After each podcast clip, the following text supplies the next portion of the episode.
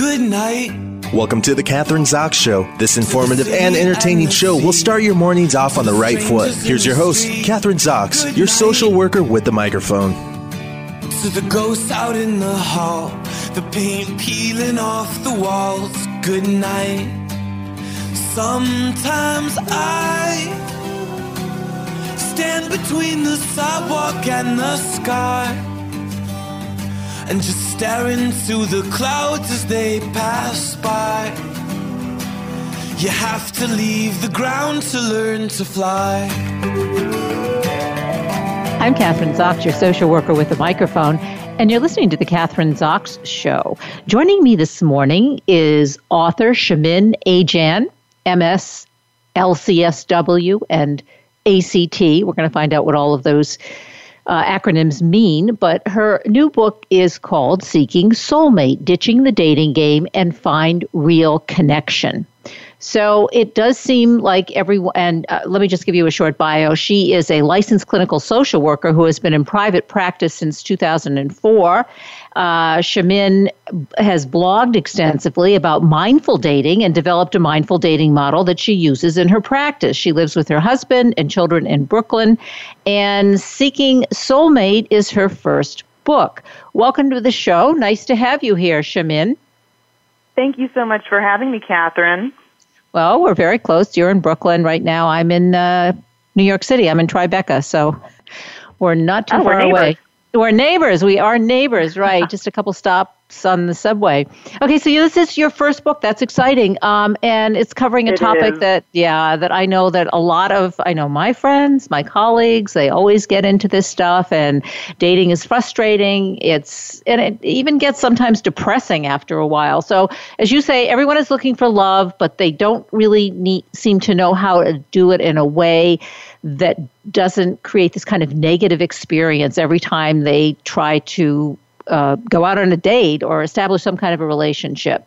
So, and you say Yeah. that that's true in every stage of the dating process. So, okay, so how, first of all, I guess the first question is, um, you know, you talk about being able to have a successful dating um, career, or uh, but you can do that by I, I don't know if it's a career, but you can use it, or you could you can do it with um, cognitive behavior therapy and meditation. And if you can sort of embrace those two concepts and be able to use them, you'll have a better experience.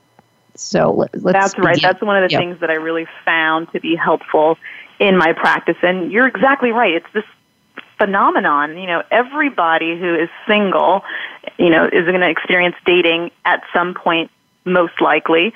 And for a lot of people, it's really, really frustrating. And those negative thoughts come from those repeated negative experiences that they're having.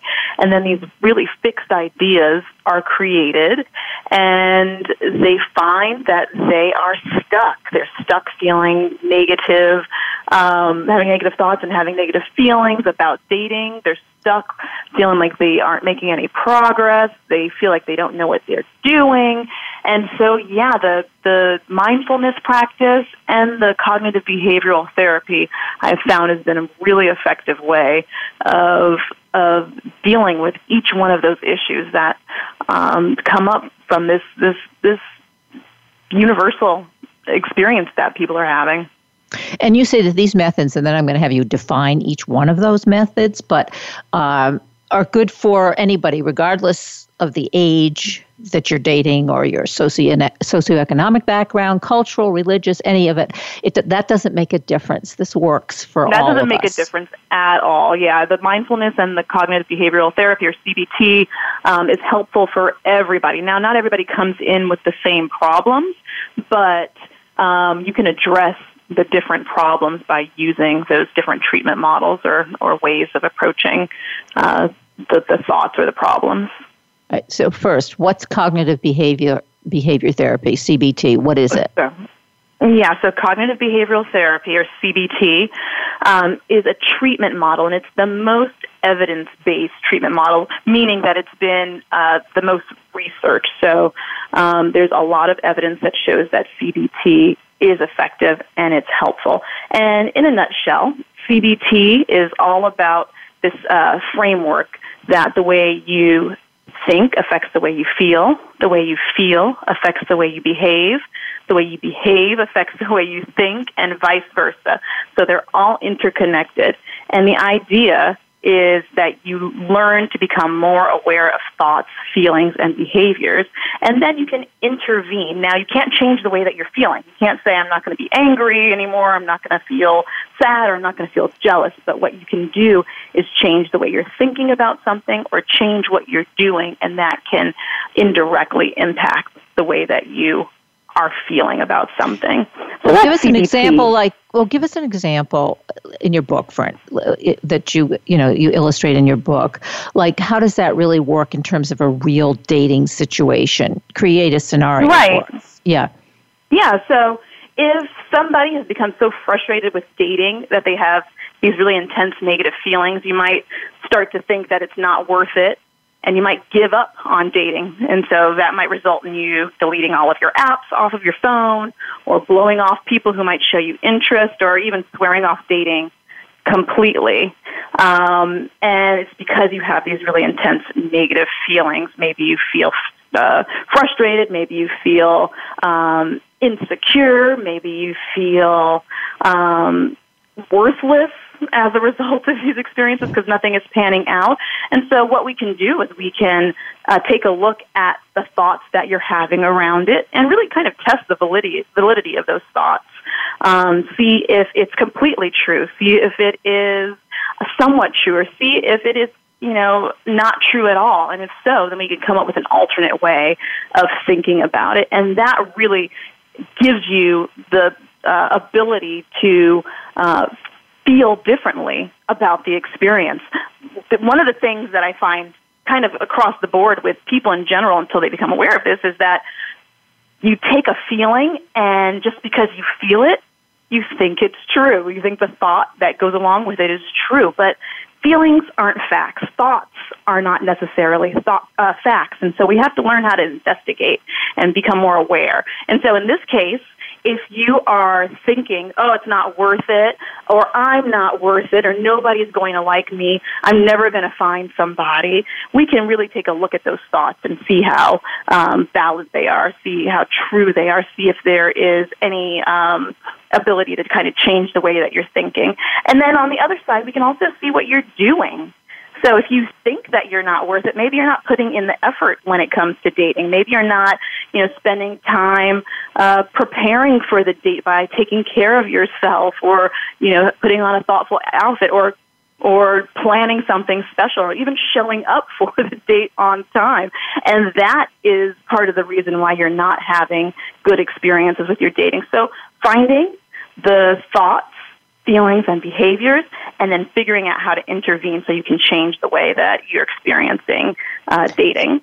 So, in other words, you can change that. Well, I'm not really worth it, which manifests itself in like, well, I'm going to give like, uh, I have a colleague friend of mine who who dates gets her dates online, one of those dating mm-hmm. things online. Okay, fine, but it seems that yeah. almost nine out of ten of them, even the ones that she likes, let's say if she likes six out of ten, uh, don't respond. They don't call back, or they don't. She doesn't have another date with them.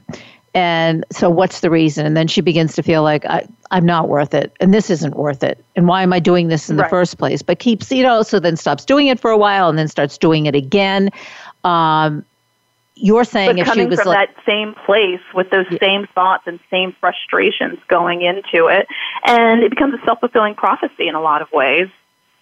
So you just have to. So you're changing your your feelings, you're changing your thoughts, and that changes your behavior, and vice versa. So if she went into this thinking, you know, I am worth it. I'm pretty good. I'm great. Uh, she would begin to do things differently, which would then probably get her more dates or somebody to call for the second time. Not that that never happens, but mm-hmm. it seems that when she's the most interested, it doesn't happen. So right. Mhm. Yeah, exactly. So that's you know that's one of the things that's really um, I find helpful with with people who are having dating troubles. Yes, becoming aware of those thoughts, feelings, and behaviors, and figuring out a way uh, to see things in a more realistic, balanced way instead of um, being so driven by the negative thoughts and ideas um, that we have created as a result of these these experiences that we're having. So, what are the most common mistakes that people make when they're dating? Oh boy, that's a well, long list, right? There's a long list, um, and it's funny. It changes with um, you know the the the, what's happening in the world. Um, you know, what what's going, what the problems are today are not the same problems that there there were 20 years ago. And so the one that I see the most often, um, even when I'm out with my husband and we're you know at a restaurant, he, I, I'm nosy. Um, I'm an observer, a human behavior specialist, so I kind of like to see what's going on around me sometimes. And you can see people who are on dates and they are on their phones. They're on their smartphones. I find that this is a huge issue um, that people are experiencing today in the dating world. They bring their phones on the date, and instead of interacting with each other, they're on their phones, either texting or even if they're interacting, they're uh, interacting through their phones. So they're showing posts on uh, Instagram or Facebook. Um, this is not how you connect with somebody. You need to put your phone away even if it's on the table and it's buzzing, it becomes um, a distraction. Uh, so put your cell phones away and find a way to connect and talk and uh, learn about the person who's sitting across from you. So I think that's a huge one. Uh, Couples use it I'm as a security that. blanket. I think I see people as it mm-hmm. is a way of. I think when I observed as you do, I like to observe people too. I'm a social worker, so mm-hmm. it's. I'm thinking, yeah. well, there's no way they're going to be able to connect if they're both on their cell phones, but they're both afraid to connect. I think another one is, and I don't. Maybe you can discuss this one. I listen also, especially in restaurants, and I the other day heard a couple. Obviously, it was their first date, and he didn't stop talking about himself I mean, mm-hmm. for at least mm-hmm. 10 minutes. And she's nodding and nodding, and he's talking and talking. And I thought, well, this is the end of this. This he's not going if he wants to go out with her again uh, i don't see that as an, anything happening in the near future anyway I don't then you just want to pull him aside and say, "Excuse me, can I talk to you for a second? I have some advice. Yeah, I know you might be nervous. I know yeah. that you, you know, really want this person to like you and that you're selling yourself, but you know you might want to ask a question or two. You might want to get to know the person sitting across from you instead of taking up all the time in the space. Yeah, I see that one happening also, and I think that um, you know men in particular I, men and women do struggle with that, but I think men in particular um, tend to have more of a difficulty with that because they want to sell themselves.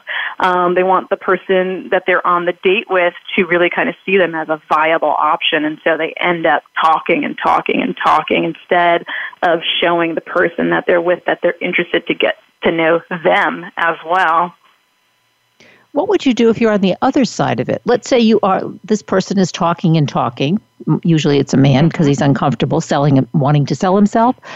Eh, but mm-hmm. the the woman or another man, same sex or different sex, whatever it is, looks at this person and thinks, you know, I am attracted to him. And if he would just slow down and give me a chance to say something, uh, there might be some kind of uh, connection, someplace we can go. What would, do you know what I'm saying? So, mm-hmm. what, what what is the? Is I mean, something- that would be great if if people could be that honest and open in um, on a first date. I think you know people are afraid to um, offend, um, and so yeah, maybe you know one of the things that I have found um, has really been helpful for for my clients who are practicing CBT and are practicing mindfulness is kind of uh, uh, slowing down the date themselves you know, that sounds really interesting what you're saying to me, and it made me think of this, um, and kind of uh, becoming a little bit more of an expert or um,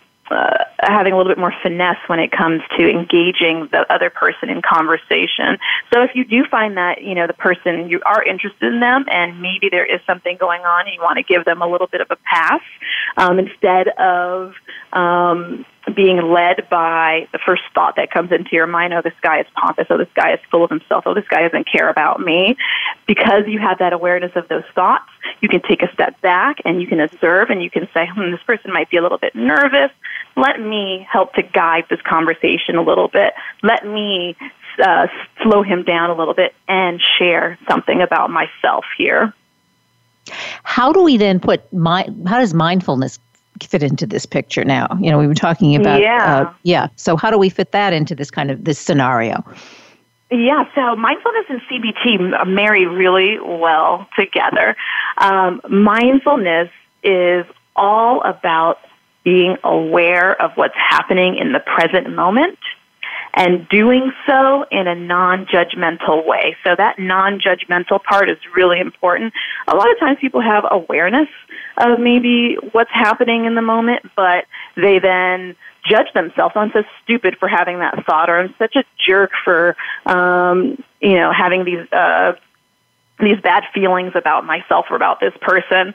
Um, and instead of doing that, when you can learn to be non-judgmental, you can then have the thought and feeling and then not be on automatic pilot and be led by the thought or the feeling. The non judgmental piece gives you the opportunity to observe the thought or the feeling and then decide what you want to do next.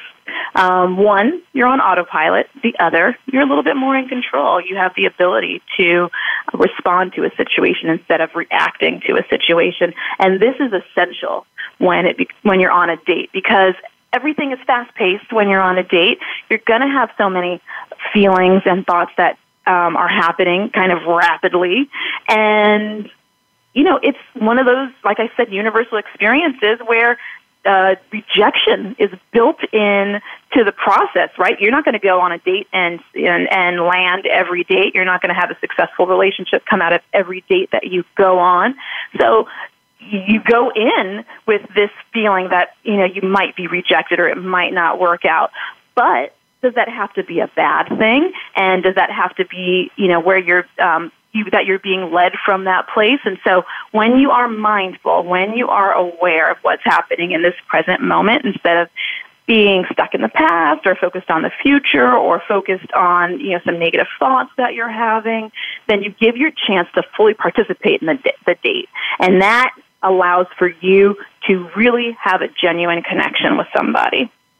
That works in that situation. I can say, for instance, I think it's easy you, you for the first time when you meet somebody to look at them and say, you know, why did he wear that shirt, or why, mm. what, you know, that, or why did he wear those pants, and and getting into just something as superficial as what somebody's wearing at the moment, and then focusing on mm-hmm. that. Um, be mm-hmm. mindful that you're doing. This also works as you're talking in long-term relationships too. I'm I'm thinking about my own relationship. If I would stop doing uh, the, the judgment, the judging, it, uh-huh. it would be very helpful to yeah let go of that, as you're saying, in this using this this mindful um, approach and mm-hmm.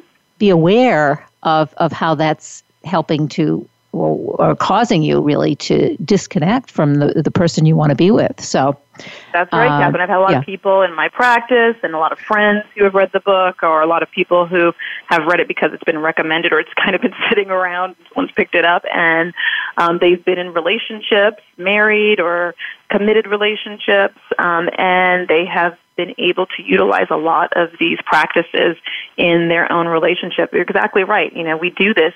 We do this in all relationships and all interactions that we have. Um, so you know, learning to be more mindful, learning to have more awareness, learning to be more non-judgmental really is um, the key to being able to have um, a healthy interaction with a person that you care about.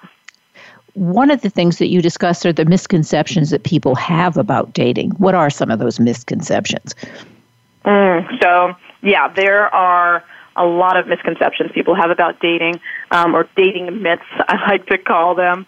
Um, and one of the ones that um, you know I find that people have um, often coming into my office is this concept that if you don't have a spark initially with the person that you're with, then it's not going to work. So it has to be kind of a, uh, a fiery, blasting flame from the beginning, you are going to, um, or the relationship's not going to work out, and that can be couldn't be farther from the truth. A lot of times, a slow burning uh, flame is better than that fast burning flame that's going to die out. Um, relationships are based on more than just that physical attraction or that spark that's there. It's built on things that you have in common. It's built on mutual respect. It's built on, you know, interests and goals that you guys have together.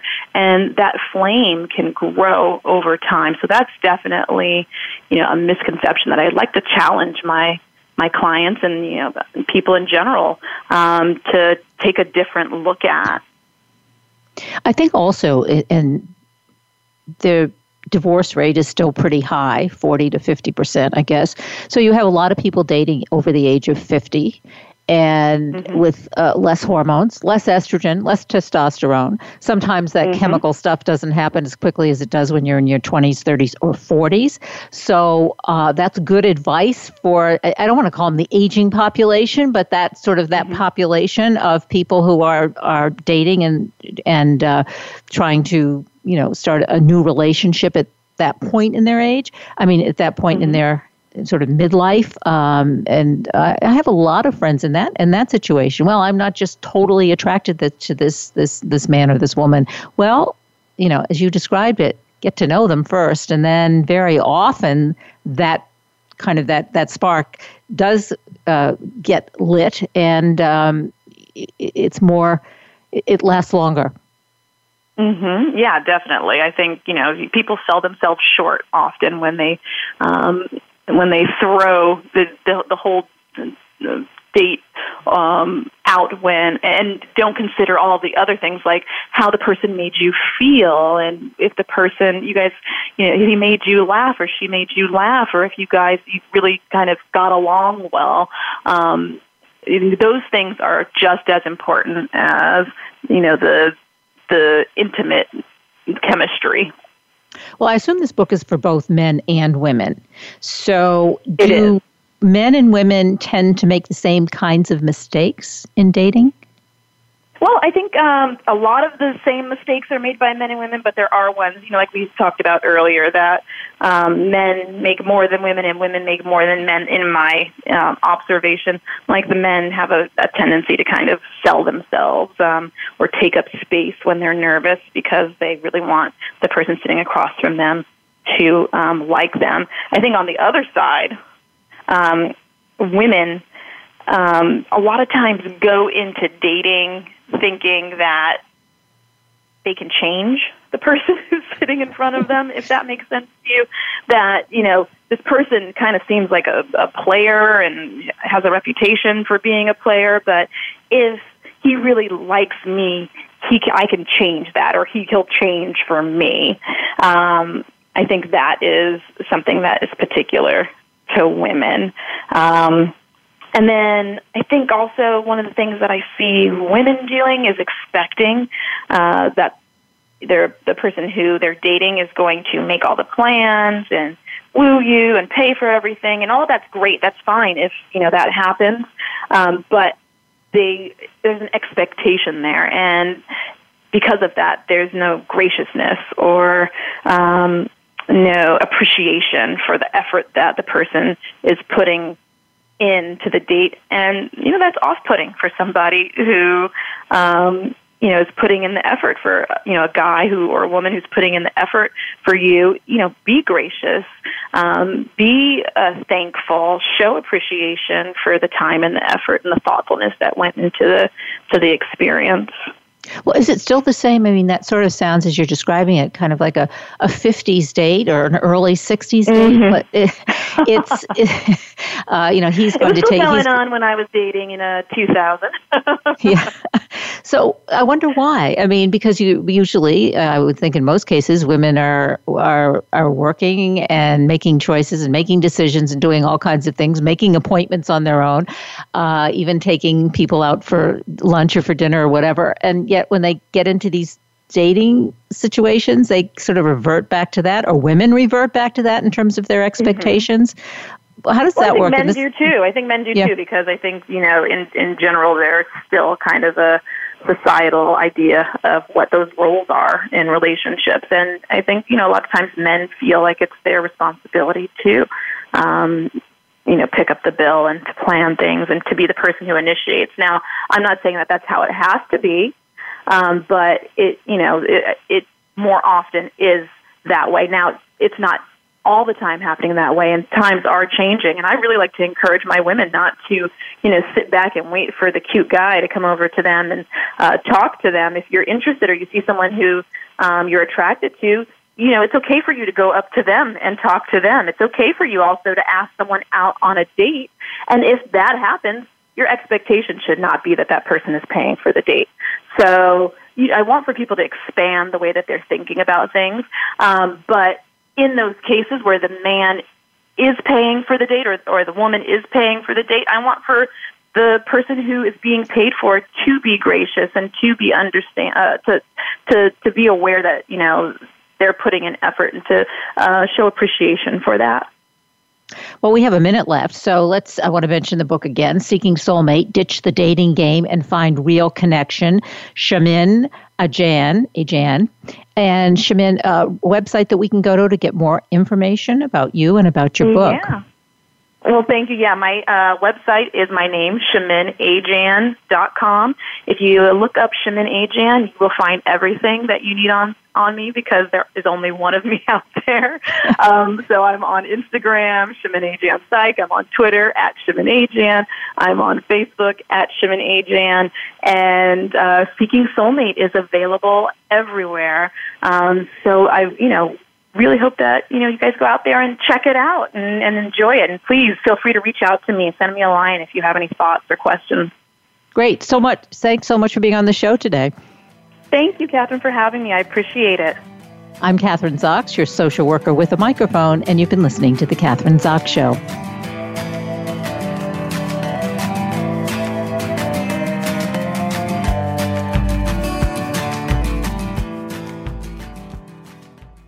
Think you've seen everything there is to see in online television? Let us surprise you. Visit VoiceAmerica.tv today for sports, health, business, and more on demand 24 7. The Voice America Live Events channel is here now to showcase your corporate, individual, or organization's live event. Visit voiceamerica.com forward slash live events to see all of our past live events and find out more. Whether it's a multi day conference, special speaker, or single day event, we've got everything to make your event a success. We can do a few hours or a few days. For more information about taking your event to the next level, call Jeff Spinard at 480 294 6417 or email info at voiceamerica.com. Again, that's Jeff Spinard at 480-294-6417 or send us an email to info at voiceamerica.com. Voice America is where you are and where you want to be. Join us around the globe as we broadcast live from some of the most interesting events available. Don't forget to view all our live events, including on-demand access to past events that you may have missed by visiting voiceamerica.com forward slash live events. Have you become a member yet? Sign up now to become a member of Voice America. It's always free and easy. Plus, you get to take advantage of some great member benefits. Get unlimited access to millions of hours of on demand content across all of our channels. Keep track of your favorite episodes, shows, and hosts in your own customizable library. Find out what shows you might be interested in based on your favorites. Plus, you get insider access with our newsletter. Membership gives you more. Sign up at voiceamerica.com and click register at the top right the Internet's number one talk station. Number one talk station. VoiceAmerica.com.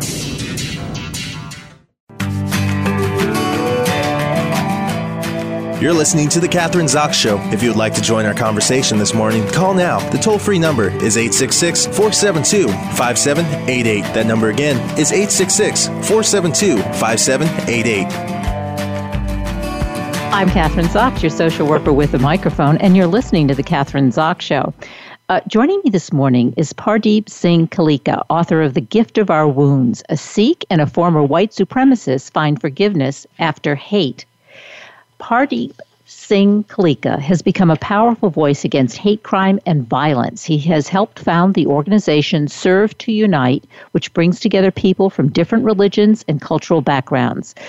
Uh, he has appeared on NBC, Fox, CNN, NPR, and Voices on Anti Semitism, a podcast series from the United States Holocaust Memorial Museum. Uh, he's married with four children. Welcome to the show. Nice to have you on this morning, Pardeep. Thank you, Kathryn. It's an honor to be on. Well, uh, as we, I guess, as we all know, these are really tumultuous times for race relations in America. The president of the United States is routinely accused of being a racist for both his words and his policies. We have white supremacists marching in the streets. Uh, hundreds of thousands of dreamers are being threatened with deportation. Uh, but given all this in these divisive times, two men, one of whom is you, uh, from drastically different backgrounds have come together on a mission to stop hate, which is, of course, is what your book is about. So let's start with that. How did that happen? How did you do? How were you able to do this? I'm, uh, you know, a Sikh and a former white supremacist. Uh, that doesn't seem yeah. to go together. yeah. Yeah, no, I've, I've been told that uh, our relationship is sort of a uh, a complicated, weird relationship, but um, hopefully we can make that a little bit more common uh, as people from different backgrounds can come together and uh, really have a joint purpose of healing some of the wounds uh, that you you spoke about and talked about as far as like them these wounds kind of manifesting themselves now uh, in current day and, and really the, the president of the United States and and other people uh, playing on that fear um, uh, to, to you know all the way into the presidency. Um, and and we, we our story when we came together was uh, you know uh, uh, an unfortunate uh, event that happened on uh, August fifth, two thousand twelve, uh, where my father and five others were murdered by uh, a white supremacist, an affiliated white supremacist, who was also ex-military um, and uh, belonged to the same organization that Arno founded when he was a white supremacist and uh, that's that's kind of how worlds came together for me to, from me trying to get an understanding of what drives um, not only the ideology but what drives white supremacists themselves to commit these uh, atrocities against people. So, how did you two actually get together? I mean, Arno is the white supremacist. Um, mm-hmm. You are a Sikh um, whose father has been killed or murdered uh, by a white supremacist. How did the first interaction? How did you actually get together initially? Initially, we worked for the, uh, we worked for an organization, and he he was working for them before I was. Uh, and after the shooting happened, I was working with with them because I, I worked I worked with at risk youth in Milwaukee. And at that time, I was an educator working with at risk high school youth, and uh, a lot of the vulnerability uh, the vulnerability factors that exist with at risk youth getting involved in gang violence were some of the same risk factors and vulnerability factors that um, you know kids were getting involved in these white nationalist sort of sovereign citizens, anti-government groups, what flavor you know have you. And so we were both working on our different uh, uh, sort of silos. And I, I saw Arno doing a lot of work after the shooting, just trying to you know put a brave face on for the world. And uh, I wanted to get a deeper understanding of of of you know the why, so we can do the what. So I reached out to the organizer of what the organization is called Against Violent Extremism. It is a UK think tank uh, of of survivors and perpetrators of violence uh, who work together doing like reconciliation work throughout the world. And once I reached out to him, I told him, I said, "Hey, there's this guy in town. This is his name. Could I get a hold of him?" And uh, the organizer, you know, kind of kind of said, "Well, I can't give you his number, but I can give you his email address and and it kind of went from there. And we we, we emailed back and forth, and we texted. We eventually talked um, and decided to meet out and um, sit down. And uh, you know, kind of kind of like how dating works today's yeah. day and age. exactly the same kind of the same process is uh, i guess it is the same process. So both of you have both of you are powerful voices against hate and crime and and violence. So given you two getting together and i have to say apparently you're a former police officer as well as a teacher um, mm-hmm. now the a trauma therapist but get given the work that the that you're doing and that the two of you are doing together how do we prevent some of these or are they preventable some of these uh, mass shootings um, is, is, it possible to prevent them um, given the kind of, I, am repeating myself, but given the kind of work that you do to help those understand where the, all this hate and violence comes from, and that would help to prevent some of these, some of the mass shootings, probably not all, but. Yeah, no, it's a great question, and I think that we've been asked that question more and more as of, as these shootings uh, unfortunately become more commonplace and uh, are happening, you know, typically in our schools. But there's definitely ways to prevent them, and some of the work that me and Arno do um, is definitely prevention work and and intervention work. So it, it takes the two right there. Prevention, you know, most people you can you can kind of prevent, and it's got to look like a tiered system. Uh, and the tiered system is you're going to catch 90%, 95%, you know, the statistics being sort of uh, vague, but, but most people you'll catch with prevention work and just building inclusion uh, within schools, corporations, and society. If, if you have buy-in by people, then then then the likelihood of th- those uh, atrocities happening uh, are, are lessened, are weakened. If you do not have buy-in, if somebody doesn't have stake in a school or a community um, or a corporation or culture or whatever it is, the, the likelihood goes up. And um, then you have the other approach of like intervention. And what we got to start looking at is um, what we got to start seeing is uh, who feels rejected, and rejection being it could be real rejection or it could be uh, um, you know a, a self sort of a victimization where where they feel rejected but might not really be rejected either way, if it's made up or if it's real, it's real to that person. And, and then the, the harm comes to the object of fixation, which, you know, a lot, for a lot of these guys, it's, it's typically boys or men. Uh, and, uh, you know, a lot of these go back to some object that they were fixated on, uh, sometimes a, a woman or a girl, and um, that, that, that not being reciprocated back to them. So they feel the sense of rejection, but instead of being able to take it out on that that person, it becomes taken out on a whole bunch of people if there's an ideology also behind that. Yeah, it's sort of it's kind of like scapegoating, or it's part of scapegoating. You talk specifically about toxic and uh, masculinity's connection to white supremacy. Um, this mm-hmm. kind of to- yeah toxic masculinity, I guess, and, and, that's what you've been describing, right? Uh, and that's why these men join these white supremacist groups, uh, they actually what they feel less than, and because they feel less than for whatever reason, they feel like they have they justify their what male power in, order to, and it all gets tied into this white supremacy uh, movement. Yeah, they feel. I mean, a lot of a lot of these boys are definitely compensating for um, the you know shame and and a lot of these mechanisms become like shame shame compensation mechanisms, meaning that I don't feel like I'm strong enough, I don't feel like I'm rich enough, I don't feel like I'm, smart enough, and, and and some I mean there's a certain uh, element of biology that plays, you know when a child is born, they're born with a certain type of personality, and then throughout life they they gain experiences, and so that that in combination creates this like okay this this sense of like maybe even entitlement. And I should have something that somebody else has. And just not feeling like you're enough of it and compensating for that for that shame through you know video games or you know ma- toxic masculinity exactly I guess it's a great word to put on like a whole bunch like a whole bunch of dynamics playing a role in creating this culture that this void typically exists in.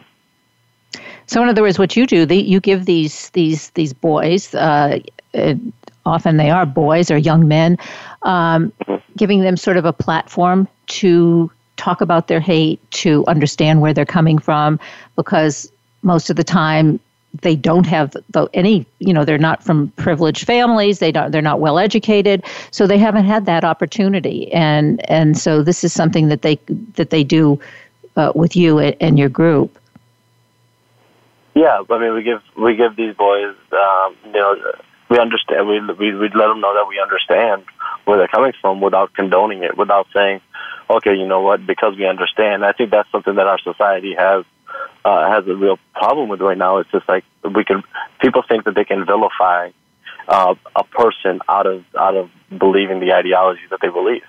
That's that's not even like there's a difference between uh, you know, vilifying a person and vilifying an ideology. So, but but people don't see it as that way. That we personalize it, and then we're consumed by that hatred, and and then that person digs in and says, you know what? Because because whoever is so consumed in hating me rather than the ideology, it furthers my narrative to believe what I want to believe that I'm rejected by society, and that, that's a really a dangerous place to be. one of the other things is also, and I think one of the topics uh, that uh, we can discuss is understanding Sikhism. I think, like, just in this country alone, I don't think that many or most people understand Sikhism or what that means to be a Sikh. They they're they're really ignorant. I think. yeah. I, yeah. So let's talk about that. I, mean, I was in, yeah. in, India a couple of years ago, and uh, one of the things that uh, w- that was something that I, I, had no idea this went on, but um, I think it was in Delhi or New Delhi. Um, the Sikhs, it's one of the big, biggest mosques I think is there, and uh-huh. they throughout the whole country feed twenty four seven, have food for anybody who wants it. Um, yeah. Three times a day. It's the most well organized. I have never seen anything like. I don't know if you've been there or seen it, or but it was. This is it was uh, truly amazing. And you don't have to prove that you're hungry or that you don't have enough money. You just even may be a yeah. student traveling, and everybody gets there, and, and, it's all run by volunteers and uh, and and by the Sikh. It, it's um, yeah, yeah. No, so, th- thank you, Kathryn. I, I, yeah. I, love talking about Sikhism, and uh, you know, in context of even like I, I think in America, there's like there's a little known about Sikhism, it is one of the biggest religions in the world and is growing. Um, a Sikh is, is simply a learner, and to say like a, a and, and life is considered a, a lifelong journey of just learning and teaching. Uh, a Gurdwara where you go to like eat, uh, langar or learn. Uh, it's a, it's considered a school where a teacher. So this uh, teacher exists. So this this religion is really based on learning and teaching, and that's what honestly, like August 5th represented to us is our responsibility to learn from what happened and to teach society not just who we are, but who we are in context to other faiths and, and, and say, okay, you know what, because this happened at a, at a Gurdwara, we're going to teach you and we're going to be able to like get out in society much faster than we would have if, if this incident didn't happen. Um, and, and in a weird kind of way, society kind of looks like that right now where I think, uh, you know, 200 years ago, most immigrants would have been able to assimilate over time. But there's such a rejectionism that exists within our society right now because of the current narrative coming out of, you know, politicians and, and sympathizers and that, that there's no ability to really assimilate over time. And you got to really let people know who you are, what, what ideals you stand for right away. And, and uh, you know, Sikhism um, was up to that challenge because in Sikhism, the first the first words are Ekunkar, which means one one God or one creator or one source. And no Sikh should go on, and it basically said that no Sikh should go on and read any other scripture if they don't fundamentally understand that first foundational stone that we are all from the same source. What about, and I want to go on to something else now because I think this is really important, that I hadn't really seen it sort of um, written this way, but you're teaching these men that we're talking about, the ones who are filled with hate and violence, emotional intelligence. Emotional oh. intelligence. I think that's really important, and showing them compassion, which is what you do.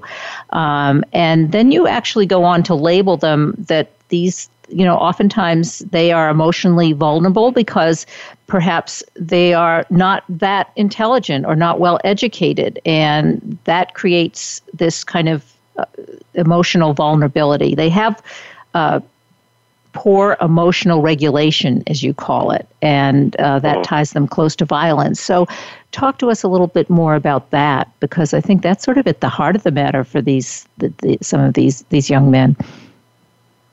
Yeah, and I'll equate it to kind of um, a speedometer. And the speedometer is going to go from zero to 60. And zero is total complete avoid, avoidance and saying, I, I really am not going to, I'm going to suppress this. I'm, gonna, I'm not going to acknowledge that this is even there. And then 60 is complete and out uh, uh, rage or anger. And so zero to 60 is, and then uh, being at these two poles, um, makes it so that like like people feel disconnected and dysfunctional and dysregulated. It's either like the go-to emotions typically for men are avoidance or anger, and there's a plethora of emotions in between that, and not being able to channel that, understand that, and be mindful that it's actually there, um, creates this lack of, of, of emotional intelligence. If, if somebody is feeling despair, okay, what is that despair about? Let's not run from that because it's a bad feeling. Let's like like let's understand what that's about. If you're feeling guilty, if you're feeling jealous, if you're feeling like all these feelings need to be listened to instead of avoided or just feeling mad that they're that that you had those feelings. What about okay? We don't we don't have that much time left, so I want to just make yeah. sure that we cover this topic of isolation, isolation and intervention. And you say social isolation is often a precursor to extremism. I think that's true. Mm-hmm. Uh, explain to us further what that means in terms of the work you're doing. Sure. Um, social isolation meaning that like because you start to get get into an ideology, um, you you want to not have that. And Arno talks about this, but like basically I want to have that house of cards knocked down. And so you're slowly building it up and only allowing in information that that um, uh, reinforces what you already believe. And we, we typically, like as practitioners, we can call that confirmation bias. But our our psyche, our subconscious works in a way of like it easily confirms what we already believe. It doesn't. It's harder to like challenge it. And, and so social isolation is something that we all kind of do it in a way. Uh, we do it because of the, of the neighborhoods that we live in. We do it because of the social circle that surrounds us, the politics that we believe in. But extremism goes goes like it goes further than that. Is to say, you know what, I am purposefully not allowing information that goes against what I already believe, and, and that this is exactly what Arno did. Um, you know, when he was in the movement, he would get kids and recruit kids, and basically, once he recruited, he would groom those kids and only feed them information that would further the, the notion that whites were the superior race, and that they had to wipe out all other races um, because they stood in the way of, of that.